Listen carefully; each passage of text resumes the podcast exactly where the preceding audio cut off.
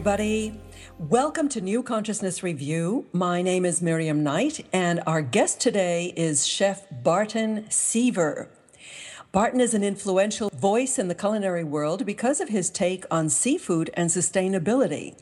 He's one of the champions of the locavore movement, and he starred in a TV miniseries, In Search of Food, which focused on local farmers, chefs, and food specialists in New York, San Francisco, and Minneapolis.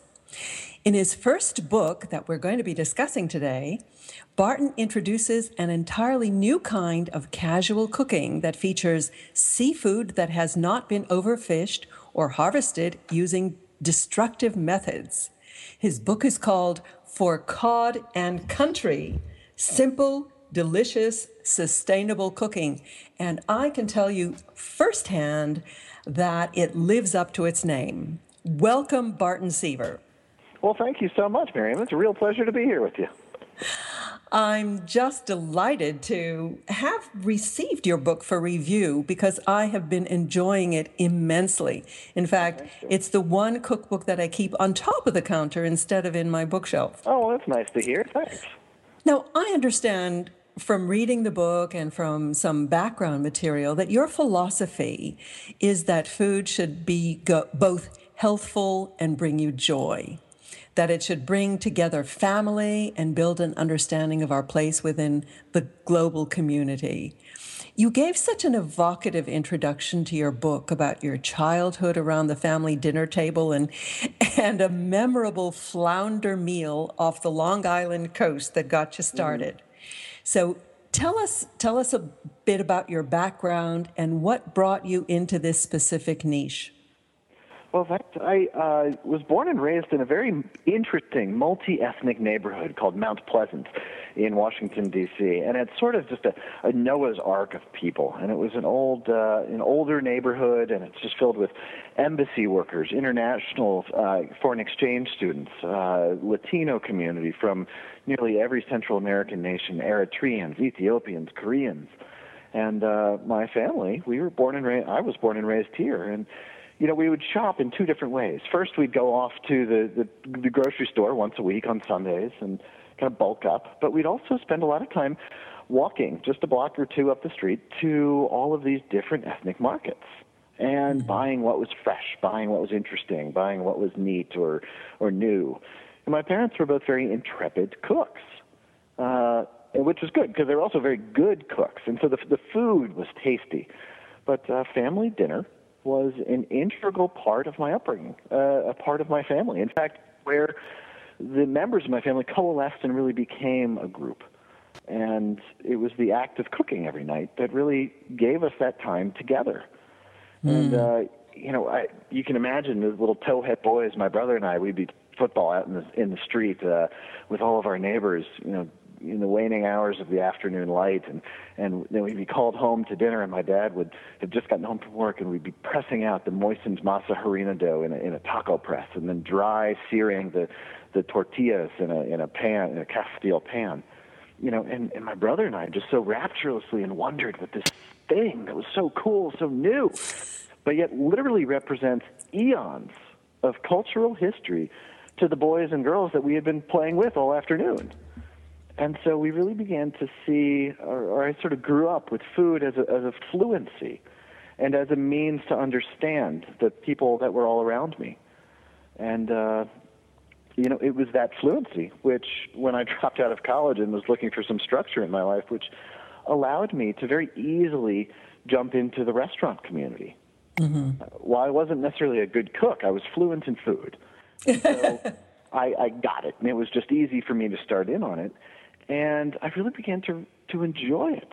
And what I loved about it was the communion of food. You know how food and its production really brings us together, and I found great joy and solace in that. And uh, and in fact, that's what drove my um, drove my career for many years in restaurants. Mm-hmm. And uh, that's that's sort of what for Cod and Country is. My book is sort of a reclamation to me as as a you know, moving away from the role of a chef to really the role of the cook and reclaiming uh, those memories, those experiences of how food really brings people together. And uh, Well, I had great that- fun writing it. There's so much nostalgia that you that description. Um, you associate kind of gathering around the big family dinner table, particularly with ethnic communities, um, still, because I have the feeling that a lot of that experience has been lost in the modern family where everybody is working so hard and fast food has become the order of the day. So kudos to you for campaigning to bring that spirit back. Well, thanks. And I think even beyond that, uh, you know, travels around the country and, and the world. Uh, I, I work as a, a National Geographic Fellow, uh, and I spend a lot of time exploring how food is, is a is a window of exploration to, to how we relate to each other, our communities, and our natural world. And I've really began to see you know, some of the externalities of the convenience foods movement. Uh, and I'm not necessarily bashing it because a lot of good has come with convenience foods. Uh, you know, women have been freed up from their traditional role uh, in order to join the workplace. You know, to really uh, seek and define that equality. Uh, you know, and God bless it. You know, I mean, there there are some very good cultural things which have come from a little bit more independence from the farm, more independence from the kitchen. Uh, but there are also some very negative things. And in my experience, once we removed the culture from agriculture, once we removed American culture away from these small town communities where everybody chipped in for everyone else's benefit, uh, we've really professionalized the role of the neighbor in our society and also increasingly so of the family. You know, the, the hungry, the poor, the sick, the aging, the homeless, uh, they were all taken care of by the family or by the extended community within, you know, in our recent past. And now we have largely a nonprofit industry which has sprung up to care for those needs. Uh, you know, we Kind now, of a depersonalization. uh, or a professionalization, yeah. And and and I think we're now doing a lot of the same thing with food. Uh, and if you look at the burden that we place upon our school food systems to portray and, and become the role of the family, to incubate those values of not only nutrition but manners, of uh, interactive skills, of relationship skills. Whoa, whoa, whoa. You know, we're really getting away from what I feel is, is the fundamental purpose of eating, which is to sustain us spiritually, communally, uh, in a family sense, in an individ- individual sense, also in a health sense. Uh, so it's time that we sort of vigorously research the values that we've left behind and try and incorporate uh, the best of those values into our modern system. And most Well, of that you- begins you- with, with sitting around the table. Right, and you you take it um, to the level of the the market and actually purchasing your food, um, and you've been uh, supporting the locavore movement, buying local and sustainable foods. So your your your current cookbook focuses on sustainable seafood, which is a movement I hadn't really heard of until I picked up your book. Tell us about that. Well, in, in our very recent history, uh, probably within the past five decades or so, we have uh, we've frankly eaten too many fish, uh, and fisheries really represents a very difficult uh, understanding because it's the last wild food that we eat on a massive scale, uh, and it's really hunting of sorts. And um, unfortunately, we have eaten more fish than, than we should have. We have discarded unnecessarily fish that we should have eaten.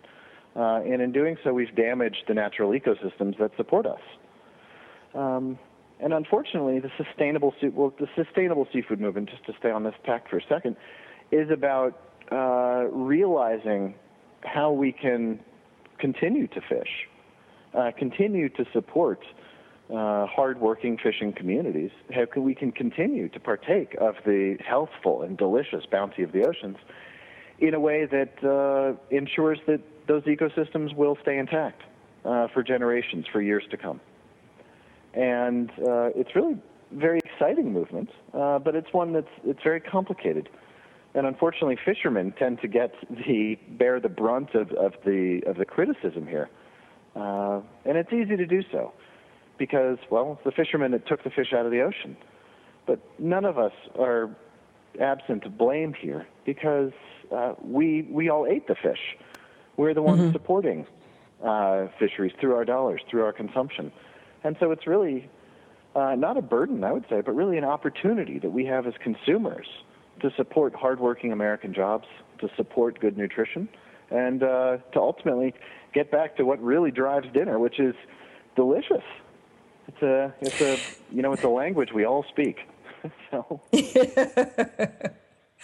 Um, you focus on uh, making informed choices among the fish that you uh, demand in the market. So, what varieties should we be looking for that um, are not endangered?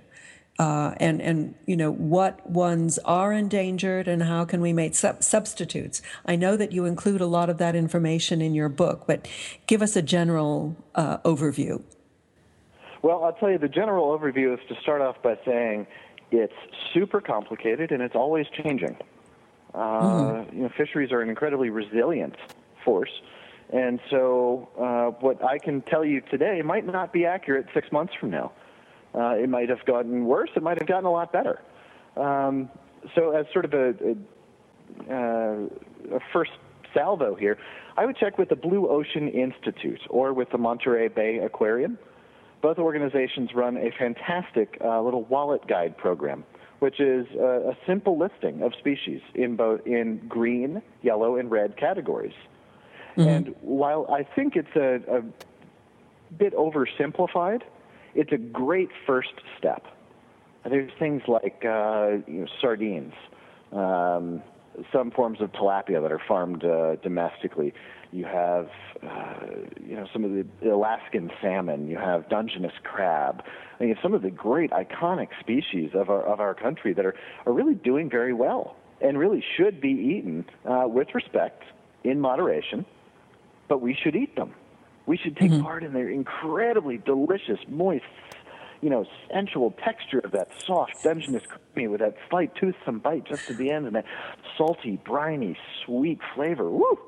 Mix that with just a, you know a little bit of olive oil and some dill. Throw it on top as a garnish, and some some some you know some hot sweet butternut squash soup, lightly perfumed with garlic, and then boiled down in just uh, its own juices. Woo! You know, talk about a great meal. You know, that's an opportunity right there. Not only to support fishermen, but to get your family actually to sit down to the table and say, "Whoa!" But also oh. to inject great nutrition into into our daily lives. Um, oh wow, you're making me hungry, Bart. we're we're going to have well, to. That's the purpose. we're going to have to take a little break. So, uh, right, I'll, I'll slurp down. up I'll your cool saliva. slurp up your saliva and hang on, and we'll be right back with our guest Barton Seaver. And we're back with Barton Seaver discussing his book For Cod and Country. Um, there is no denying Barton's absolute passion for his subject. Tell me, do you think do you think that the species that we uh, have been decimating can make a comeback if we change our buying habits? I do. Uh, as I said a little bit earlier, fisheries are incredibly, or not fisheries, but uh, fish stocks, fish species are incredibly resilient. And there's many examples of true restoration that's happened. Uh, one example that's ongoing is, is one of the true iconic species. In fact, the, the species that could be argued uh, led to the founding of this country, which is cod. Uh, off the mm-hmm. Atlantic coast here, from the Gulf of Maine to the Georges Bank off of Cape Cod, Block Island, uh, represented one of the, the biggest global fisheries in terms of volume uh, and one of the most profitable fisheries for hundreds of years. Uh, yeah. Then in the late 80s, early 90s, the cod literally they were gone. We had fished them nearly out of existence. Uh, moratoriums that were economically very damaging uh, were put in place. Uh, you know, cod fishermen uh, who have were following fifth, sixth generation line, lineages in working towns like Gloucester were all of a sudden forced out of work. Um, and the writing had been on the wall for many years as cod uh, fishery collapsed, and, and we watched it happen. We knew it was happening, yet we couldn't get it in our heads to fix it. And now, mm-hmm. after this moratoriums, after some very strong management principles were put in place, we're beginning to see the fruits of that effort. Uh, the fishing communities of, of New England are beginning to see profit again, uh, are beginning mm-hmm. to see an opportunity to engage new generations in the fishing lifestyle. And these are this is great. Is cod fully reco- restored? Is it recovered? I would say not. We're probably around 20% of the original biomass, uh, of the original amount that was once there. But I think it's absolutely essential that we co evolve sustainable economies with sustainable management. And mm-hmm. so there's some great uh, men and women out there working. Uh, one of group is the Cape Cod Commercial Hook Fishermen Association and they're doing incredible work, literally hand jigging with lines tied to their fingers for these cod on little day boats, catching small quantities, taking incredible care of this fish, delivering it to the docks in such pristine quality you you couldn't even believe it. And they're selling. So there's no wastage. There's no waste. Uh, it's incredibly well cared for. They're selling it for mm-hmm. top dollar. So they're catching fewer fish but making more money. Mm-hmm. And they're really uh, incentivizing a whole industry to really respect and renew sort of the love affair and, and uh, opportunity that is the cod fishery. And as these guys are out there making money, the cod are under the water actually slowly restoring themselves.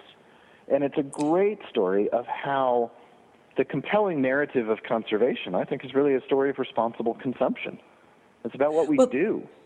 And so the, the, these guys are proving that we can eat our way to success. This is kind of a fishy parallel to what's happened with the organic farming movement.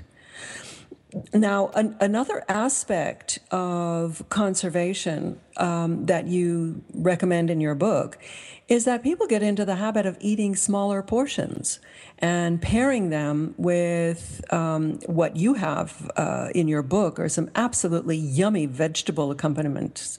Mm-hmm. Um, and and there, there's a, a health dividend in this as well. So tell us about that. Well, the fastest way to save the oceans is, in fact, not to eat sustainable seafood, but it's mm. to eat a lot more vegetables with small, enjoyable, adequate portions of sustainable protein. And this goes the same for meat as well. Yeah, absolutely. And, and your doctor has probably told you that the, the fastest way to sustain yourself is to eat more vegetables. And if you, if you look at your grocery bill, the fastest way to sustain your savings account is to eat more vegetables too. And what I argue is that the best way to make a meal really delicious is to put more vegetables on there. I mean, all the taste, those textures, those the flavors, the seasonality, the direct relationship, the colors. I mean, it's just a, a beck and call to the table, and it's beautiful. And in in fact, as a chef, most chefs would probably tell you this. What makes cooking really fun it's not the bold font, you know, 14 Atlantic, 14 point font Atlantic salmon, with then with the 8 point font, you know, regular type artichokes and barigoule, garlic confit, arugula salad, herbs. Mm-hmm. You know, mm-hmm. anybody can get salmon. It's what the chef does with it. It's the it's the accompaniment. It's the the backup. It's the chorus line that really makes it a memorable meal.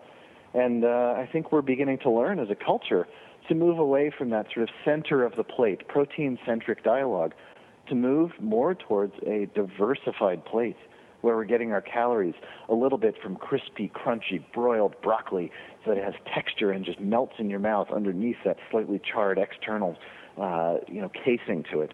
Uh, just thrown under the broiler for a few minutes maybe some roasted sweet potatoes uh, enlivened with a cilantro almond pesto at once, both super aromatic but the balancing the sweetness of the potato with that that, that slight cool spice and slide of that of that uh, of that pesto, you know, all with a, maybe a wild rice salad with little bits of cranberries in there and almond slices. I mean, this is whoa, that's a great meal. Oh, and by the way, maybe I'll put a, a small piece of, uh, of, of broiled bluefish on top just to kind of round it out. But hey, if you invited me over for dinner and gave me just those three vegetables, I'd leave a happy man. I have to say that um, I've been cooking for about a century. And uh, there are a lot of just plain cooking skills that I picked up from your book. So I was really impressed by that. Thanks. Uh, well, for example, brining. Uh-huh. Well, uh, I think uh, a big part of, of eating well, uh, ninety percent of good cooking is is being a good shopper, is buying good ingredients, mm-hmm. especially when it comes to fish. There's no recipe, tip, technique, or anything that I can tell you to do that's ever going to make up for a lousy piece of fish. So if you buy great fish, the purpose then is just to get out of the way of it, to get it to the table hot, cooked, ready to eat, mm, delicious. So, what are your tips for selecting great fish? Well, uh, I think the first thing to do is walk into, a, you know, purchase your fish at a store where you have a fishmonger, somebody to talk to. And then the first thing to do is actually introduce yourself to that man or woman and say, Hey, my name is Barton. What's your name? Nice to meet you. What do you got that's freshest? What do you got that's best today? What should I buy? Now that they know your name and you know theirs, they're probably more likely to steer you to something that they'd be proud of. Mm-hmm. And uh, you know, as consumers, we have to be willing to diversify our demand a little bit. You know, if that person behind the counter says, "Oh, I just got these brilliant, shimmering sheen. Look at this brilliant, uh, you know, mac. Wow, that you know, beautiful silvered skin, you know, punctuated with these golden dots running down. Look at this flesh; it's it's nearly translucent in, it, in its freshness. Woo! And it's cheap, six ninety nine a pound. You should take this home. Oh well, okay. You know, we got to be willing to say yes. Um, uh, well, what about frozen versus fresh fish? Well, uh, frozen fish earned a, a very bad place in our cultural uh, kind of lexicon here because a lot of unscrupulous fishmongers would have their fish at market for a couple of days, and if if it didn't sell before it went bad, they'd freeze it. And so it, it really became frozen fish became synonymous with with bad fish. But that has changed recently. Uh, the technology of freezing has has grown by leaps and bounds, and oftentimes uh, in major fisheries such as Alaskan salmon, pollock, uh, some of the East Coast fisheries as well, the fish is, is caught, filleted, and frozen literally within hours of being harvested. And if you think of, of the word fresh and what it actually means is, you know, uh, deterioration of quality. Well, if it's frozen within just a few hours, that flavor, that freshness is locked in and can't go anywhere. And we're talking uh, deep freeze technologies where fish are being frozen at, at negative 120 degree temperatures uh, micro misted in a, a little dusting of, of water, and it creates this protective ice film on the outside so that the proteins don't get damaged internally. And then there's also not only is the quality better, but there's a waste factor which comes into this. You know, if you and your family shop uh, for food once a week, you can go down the frozen aisle and pick up some great, de- delicious, fresh out the water, uh, frozen sockeye salmon fillets from Alaska. And if uh, you're shopping on a Sunday afternoon and, well, it's Thursday and you want fish, well, all you do is you take it out of the freezer that morning, open up the package, put a moist towel over it, and leave it in the refrigerator. By the time you get home from work, you're going to have all these beautiful fillets ready to cook, as pristine as you can possibly buy. You know, talk about a great opportunity. Woo! Not only are you getting good product, but but you're also ensuring great quality. You're also ensuring value in making sure that it lasts. Yeah, well, I, I, used to fish for salmon in Scotland, and we used to freeze the fish whole.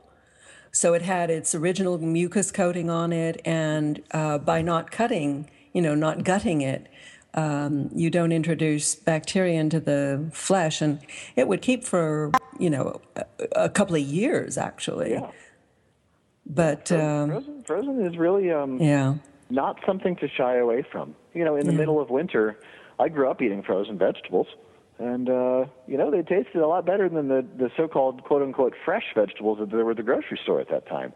and uh, you know I still have a soft spot in my heart for a bag of frozen corn niblets. Um, you know I much prefer August corn around here in in Washington D.C. area when it's just you know woo so super sweet and aromatic and oh what an incredible opportunity. But well, come February, I'm still hungry still want to eat something. So, yeah. you know, it's a frozen product is more and more becoming a really viable option. Absolutely. Okay, we're going to take another short break and then we'll be right back with our guest, Barton Seaver. And we're back talking with Barton Seaver about fish and his wonderful book, For Cod and Country. Barton, what um, what is the difference between fresh and farmed, uh, wild and farmed fish? What would you recommend us to look for? Oh, complicated question. Uh, you know, there's there's a, a, sentiment that's very popular that uh, was prop- propagated a few years back that farmed fish is bad, uh, and I'd like I'd like to say that that's not true. Uh, like everything in the world, there's good and there's bad, and reality is is always somewhere in between. Um, some farmed fish is highly detrimental and uh, should be avoided. Other farmed fish is is detrimental but getting better and we should, uh, as consumers, support that progress. Other farmed fish is absolutely golden, as, as pristine and as sustainable as you can get. So to lump everything as, in terms of farmed fish under one category, good or bad, is, is really a false proposition. Uh, starting off with some of the very best things, you've got farm-raised shellfish, mussels, oysters, clams, uh, I actually like to argue that it's it's our patriotic duty to eat as many of these as we can. That's the only thing I recommend overconsumption of. Uh, over on the West Coast, you've got such luminaries as the the Taylor Shellfish Company out of uh, Washington State, which is doing great things, great great oysters, a whole variety of them. You got the Hog Island Oyster Company down outside of uh, San Francisco in Tomales Bay. Uh, not only are these great reflections of a real local flavor, uh, they're really as as as sustainable as you can get, and they're heart healthy omega threes. They're delicious. You know, it, it's not not too hard. I have to twist an arm in order to get somebody to eat a half dozen oysters and you know share a six pack of beer with a bottle of Tabasco. You know, come on, that's the kind of environmentalism I can get into. Um, and then there's things uh, like farmed salmon, which have a long way to go. Uh, it's a great source of protein. It's a great source of omega 3s. However, the industry, uh, by and large, has some, some very real issues that it has to address. Um, and the difference between farmed and wild is, uh, well, farmed fish actually represents about 50% of the seafood that we eat in the world today. Uh, and so it's it's rapidly gaining ground in terms of market uh, acceptance and, and, market availability. Um, but a lot of farmed fish really feeds into the, the preordained notion that we have about seafood as a commodity. You know, too often we walk into a store with a recipe in hand and say, I need salmon. Well, that's great somewhere between April and November when the Alaskan salmon season is in full bore and you've got kings and pinks, chums and sockeyes and, and, and cohos all running up the streams and in various times and fresh delivered to your local grocery store. And wow, it's such a, a seasonal delight and something you can really get behind and eat with its own unique, distinctive flavor. Woo! Very cool. So what happens in February when you walk in and say, I need salmon? Well, what we're doing as consumers is we're forcing not only retailers, but the entire seafood production uh, system, we're forcing them to have salmon available to us at all times. When in fact, in February, it might be best to have Dungeness crab or the mackerels that are running just offshore. Maybe it's the uh, the San Diego tuna fishery that's just opened up. Um, there's a whole lot of wild mm-hmm. products that are available throughout many different seasons, uh, and we need to begin to partake in that. Uh, seafood is a seasonal product, a time that each product has a time when it's best, most freshest, most economical, and most delicious. And then begin to substitute with some of the commodities that come out of farm raised, which are you know delicious domestically raised catfish, which is such a perfect stand-in for for many of the uh, the white fleshed species such as snapper, bass, or grouper.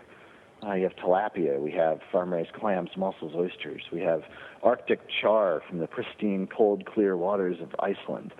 You know, some really neat things that are at market, readily available, and really represent an opportunity not only to eat well, but to shop well and to uh, participate, I think, responsibly with our food system.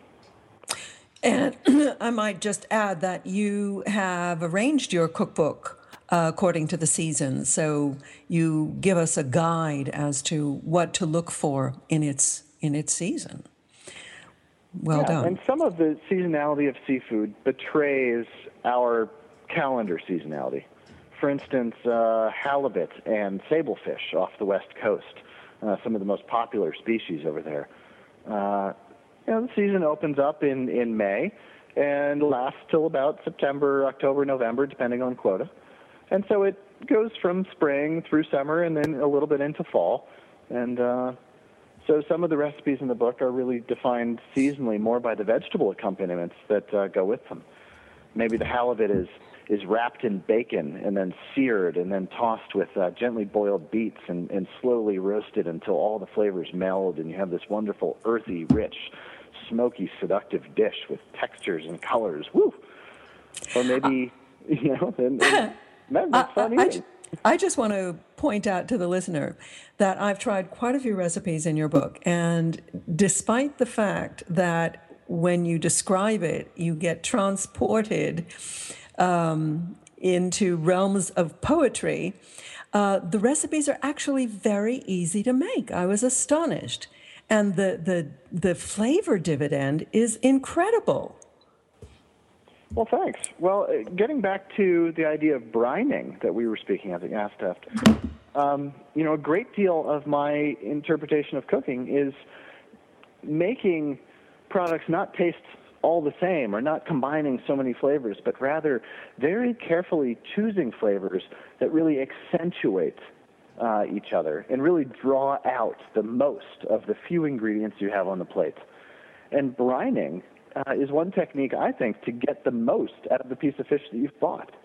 Just a simple solution of a little bit of salt, a little bit of sugar, and a cup or two of water, and just let it sit for maybe anywhere from 10 minutes to an hour and that salt through osmosis gently infuses all the way through the flesh, thus adding the appeal of moisture and without damaging the proteins. And so when you cook a piece of salmon that's been brined on a low, slow oven, it just comes out custard-like in texture and, and beautiful, moist, without any of that fat exuded. So you keep all of the nutrients, you keep all of that flavor you still spent ten ninety nine a pound for that salmon or whatever you did, but hey, guess what? You got more salmon flavor out of the salmon. Mm. Ooh, okay. Well, that's what brining's all about. And then you use just a little bit of acid, maybe some some white wine vinegar, uh, roasted, you know, a little bit of lemon juice on top. That acid really uh, accentuates and highlights natural flavors, thus drawing out more nuance of that salmon flavor. And again, you still paid the same amount of money, but whoa, you're getting more flavor. Okay. Yeah. Well, that's what brining's all about. Yeah. How many of us have had a piece of hard dry salmon served up to us and, and wondered what is all this hype about. yeah. Well, the other thing about uh, a lot of the recipes in the books, you're, you're, absolutely right. These are all written in my home kitchen. These are for the home cook. Uh, and many of them are designed with a busy life and busy lifestyle in mind or entertaining. Uh-huh. And just as I said with that salmon dish, maybe you take a, a piece of coho salmon my favorite of the five species of wild Alaskan salmon, wild salmon, and you you brine it and put it in a in an oven at 275 degrees with maybe just a touch drizzle of olive oil over the top, and you cook it. It might take 45 minutes to cook all the way through, and so it's warmed warm throughout the center. Uh, but if you look at it, it won't look traditionally cooked, but it will be. But it just won't have turned that that odd kind of pink, weird orange color it'll still be bright and vibrant in its color. And hey, if you cook it for 35 minutes, great. If you cook it for 55 minutes, great. Guess what? It's still moist. It's still flavorful and flaky and soft and meaty with all of that texture. And mm. but if you got a little too busy or were enjoying that glass of wine with your friends as they were sharing stories with you in the kitchen, and oh, oh God, I forgot the salmon. Well, you take it out and you got a leeway of maybe 20 minutes before it actually becomes maybe overdone well, doesn't that sound good to those of us who entertain? Absolutely. cooking it at 450 degrees, where it goes from underdone to overdone in maybe the course of three minutes. You know, you got to be standing there. You know, no friends, don't talk to me. Well, in this case, you're really enjoying the process of cooking and, and letting and working with the heat rather than against it. And uh, you know, cooking is meant to make our lives better. Absolutely. I, I love the, the technique where you just kind of um, sear it a little bit on the bottom and then you finish it in the oven. That was a revelation to me. Yeah, that's a, another super easy way to, uh, you know, I use oven, uh, low, slow oven, rarely above 300, 325 degrees. But if you want that crispy skin, you know, use a, a deep, uh, heavy cast steel pan, something like a Le Creuset or a Staub pan that uh, really holds its heat, or even a Lodge cast iron pan. And uh, you get it, get it hot, throw in a little bit of butter or olive oil or whatever it is, and just put your fillet skin side down right on there, and then don't move it you know, cooking is actually scientifically it's the transfer of heat into food. And so I love watching cooking shows where these chefs are constantly digging their spatula into the pan, constantly tossing it, throwing it this side to that side. You know, it makes for good TV, but it makes for bad cooking because where's the heat? Well, it's somewhere between the pan and the airspace, uh, you know, between that and the zucchini. Uh, let it sit. Take your time. You know, you're not cooking, the heat is cooking. Um, and just you know put this fillet in the pan and let it sit let it develop that slow savory crunch to the outside and then throw the whole pan without ever moving the fish or turning it over into a low oven and allow it to slowly absorb that heat throughout the fillet thus keeping all of those natural juices all of that flavor all of that fat held within that piece of fish and you know plain simple good fish thrown into the oven cooked with a little bit of love and care and you know, you're you're going to find yourself eating more fish more often. well, when we come back from our break, uh, we'll conclude with our interview, but um, we have a lot more things to discuss. So stay tuned, and we'll be right back. And we're back with our guest, Barton Seaver, talking about his book, For Cod and Country. Barton, you have a wonderful section in your book that describes many different spices. You have a very, um, I don't know, juicy approach to using spices. yeah, I, you know, I spent uh, some time, I, I accidentally uh, ended up living in Morocco for a while uh, which is a whole nother radio interview. So I won't get into that term accidentally. but, uh, I spent my days wandering around the hazy, smoky, lazy afternoons of the Medinas, these old trading grounds that are, you know, just perched over with these these beams and these uh, you know tarts and tents to keep out the sun, and and they lock in these smoky, hazy smells of the spices, and it's just as romantic as you can imagine, and just as exotic too. And so I've I've really grown a, a true, true, deep love affair with spices, but not unnecessarily so. And there's a few of them that really match perfectly with seafood that for a little bit of investment, you're talking maybe five bucks over the course of a year, uh, you know, for a couple of cans of some of these things, and uh, just a little bit of them to inflect, infuse, enhance the natural flavors of seafood really go a long way, not only to making your cooking better, but making your cooking simpler. And I'm mm-hmm. talking about things like uh, probably my favorite one is pimenton, which is a smoked Spanish paprika. And it's available in specialty stores or online now. And uh, especially the sweet smoked paprika. It's just such a rustic, robust, but yet sort of secondary flavor and uh, I like to just gently uh, season uh, a piece of fish for the grill with a little bit of salt, a touch of sugar, maybe a little bit of the uh, cinnamon, and some of the smoked paprika in there. And what it does is it helps to really accentuate that smoke flavor coming off a grill. Or in the middle of February, if you're throwing a piece of fish under the broiler, it allows you to transport yourself to warmer climes and, and you know, feel the gentle breezes of summer blowing over you as you stand over a grill and that smoky, seductive, rustic flavor. Ooh, you know, and it's this beautiful, deep, rusty red color. And it's just what a fun, wonderful way to enhance your meal. Uh, another spice that I really love is mace. It's the uh, the lacy outer hull of nutmeg and it's usually available ground, and it's very popular in Northern European cuisine.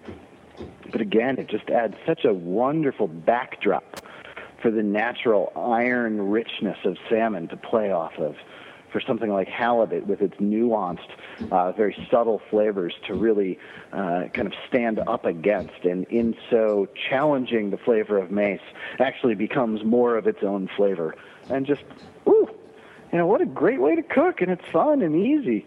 And it allows you to take out a lot of the cream or the butter, uh, you know, the kind of the crutches that we often rely on to make things tasty. Mm. Wow.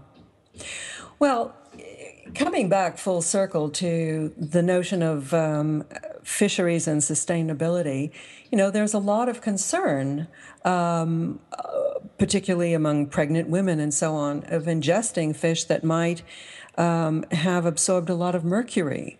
Um, what would be our wise choices in that respect?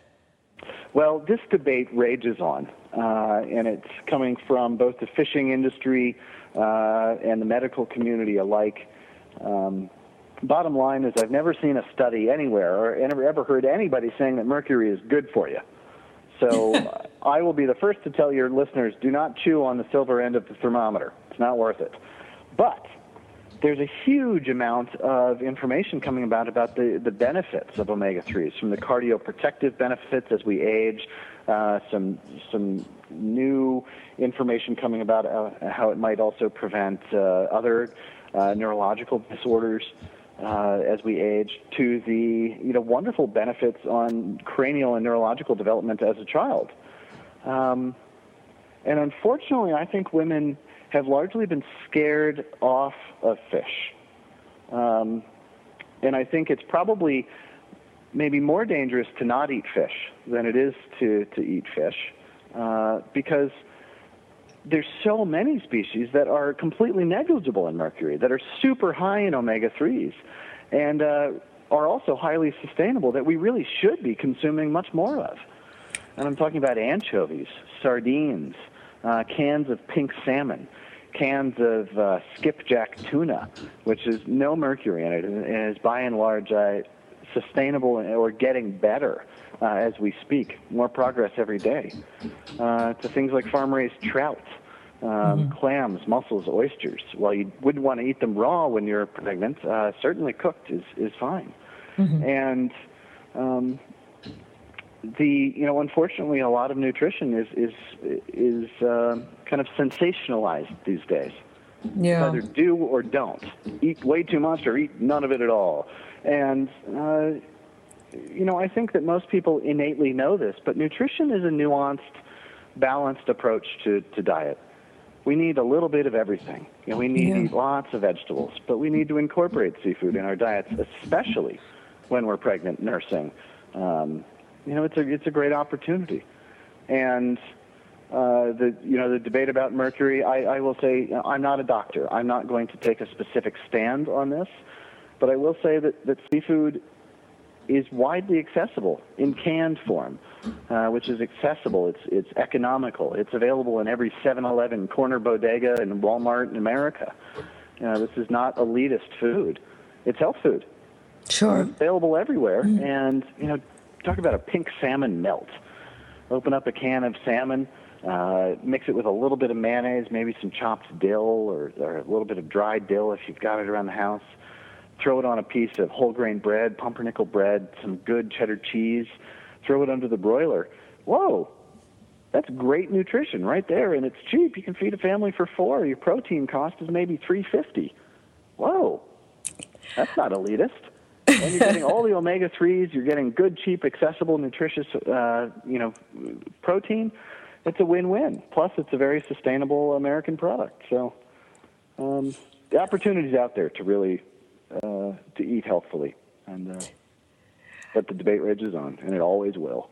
Yeah. Well, um, you've made uh, some interesting TV shows. Uh, I saw one of them. Um, it was not about your fishery um, focus, but it was about your local and sustainable focus. Um, what was this? It was a three part miniseries. What was it called? It's called In Search of Food. And uh, it aired on the Ovation Network. And we're actually looking to do a few more of the episodes, I hope. Um, so it'll be a continuing narrative about uh, food communities and the people behind them. Mm-hmm. And what I've really found is that people in modern world have found something missing, whether in their individual lives, in their communities, within their health, um, and they went in search of it, using food as their means to discover what was what was missing, what was lacking in their lives, and uh, how they could uh, kind of uh, re-engage that in their in their lives. And it's fascinating. You know, in, we were in Minneapolis and out in the outskirts of that town, you know, where agriculture has has long been the industry. It's in fact how they define their culture. So how do we how do we hold on to that legacy in a, a rapidly uh, advancing technological world? Uh, we went to New York City to find out how do, how do you feed an island, you know, of 10 million people uh, in an environment that could never support that many mouths naturally. So, what human systems do we have to overlay on ecological systems in order to make New York City possible? And mm-hmm. then uh, traveled over to San Francisco as well to discover what life is like in utopia. you know, of course you eat strawberries in season because guess what? Right after strawberry season, you forget about them. Why? Well, because those apricots were just calling your name. You could smell them, that gentle, almost subversive scent calling from you, calling to you from across the aisle. And then after the apricots were gone, well, guess what? It's those Masumoto peaches, those varieties you've never heard of, just that that boisterous scent, that that romantic, sweet, mouth-watering experience calling you. And then after peaches are gone, you oh, you got persimmons, you know. And so you live in a climate where you don't have to, you don't ever have to think about eating seasonally because you're just so drawn to the next thing. That, mm. um, you know, what is life like where everybody nearly cares about this stuff? And uh, it was three very different communities, three very different opportunities, but uh, but really each represented uh, kind of a universal concern that food is how we explore our world. It's how we relate to each other, our communities, and uh, by and large, I think it's it's our greatest opportunity um, to really heal the soul of our communities and to heal the soul of America and uh, to bring each other back to a table, to a common place, and that's um, that's the dinner table. Tell us about your work with the National Geographic uh, Oceans Project. Oh man, I got the coolest job in the world. It's so, so excellent. Also on natgeoseafood.com, your listeners will find a, a unique and fun seafood selector guide that uh, National Geographic and I developed with our partners at the Center for Health and Global Environment at Harvard University Medical School, as well as the Blue Ocean Institute and the Environmental Defense Fund. And what it is, is it a tool that allows people to choose different metrics by which they make their decisions. There are four filters uh, for 43 or so species that are commonly eaten, uh, and they include trophic level, or where the fish sit in the marine food chain. Mm-hmm. Uh, it also includes, you can click on omega 3 information, toxicity information, or how much mercury uh, a certain fish has, and also the sustainability ranking provided by Blue Ocean Institute as to whether it's green, yellow, or red listed.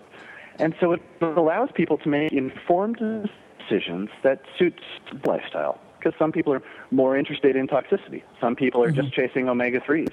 Others are interested in a very holistic view of sustainability. And uh, it allows people to, to interact with seafood on a much more varied uh, basis. Well, it sounds like an absolutely marvelous tool. And um, so that URL was natgeoseafood.com, is that correct? Yep. For National N-A-T- Geographic? No. Yep, N A T G E O seafood.com. Uh huh. Okay. And we'll, we'll certainly um, uh, put a link to it on our website. Wonderful. Well, thank you. I'm Miriam Knight for New Consciousness Review, and we've been speaking with Barton Seaver, the author of the fabulous cookbook for Cod and Country. You can learn more about Barton's work and events at bartonseaver.org. That's B A R T O N S-E-A-V-E-R dot org.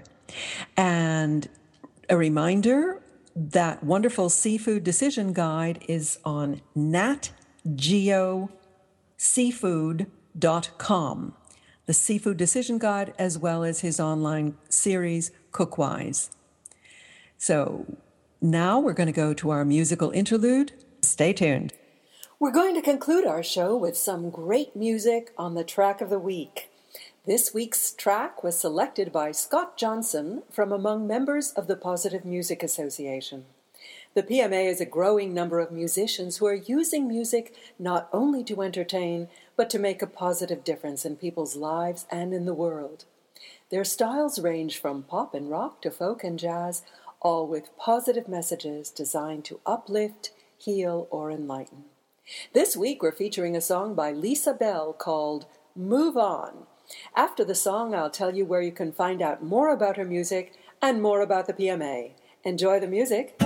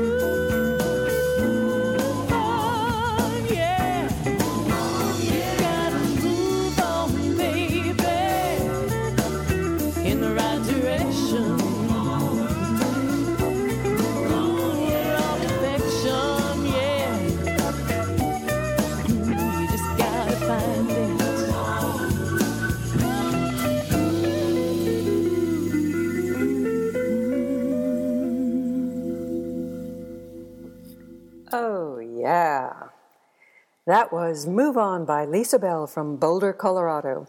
To find out more about Lisa's music, go to www.lisabellmusic.com, L-I-S-A-B-E-L-L music.com, and to discover more great music or to join the PMA, go to positivemusicassociation.com. Well, that's our last show for this season. We'll be back in just a few weeks with a great new lineup of the most interesting and paradigm shifting authors and filmmakers on the planet. You can learn more about all of our guests on ncreview.com. I'm Miriam Knight for New Consciousness Review. Thanks for listening. Come back soon. Goodbye.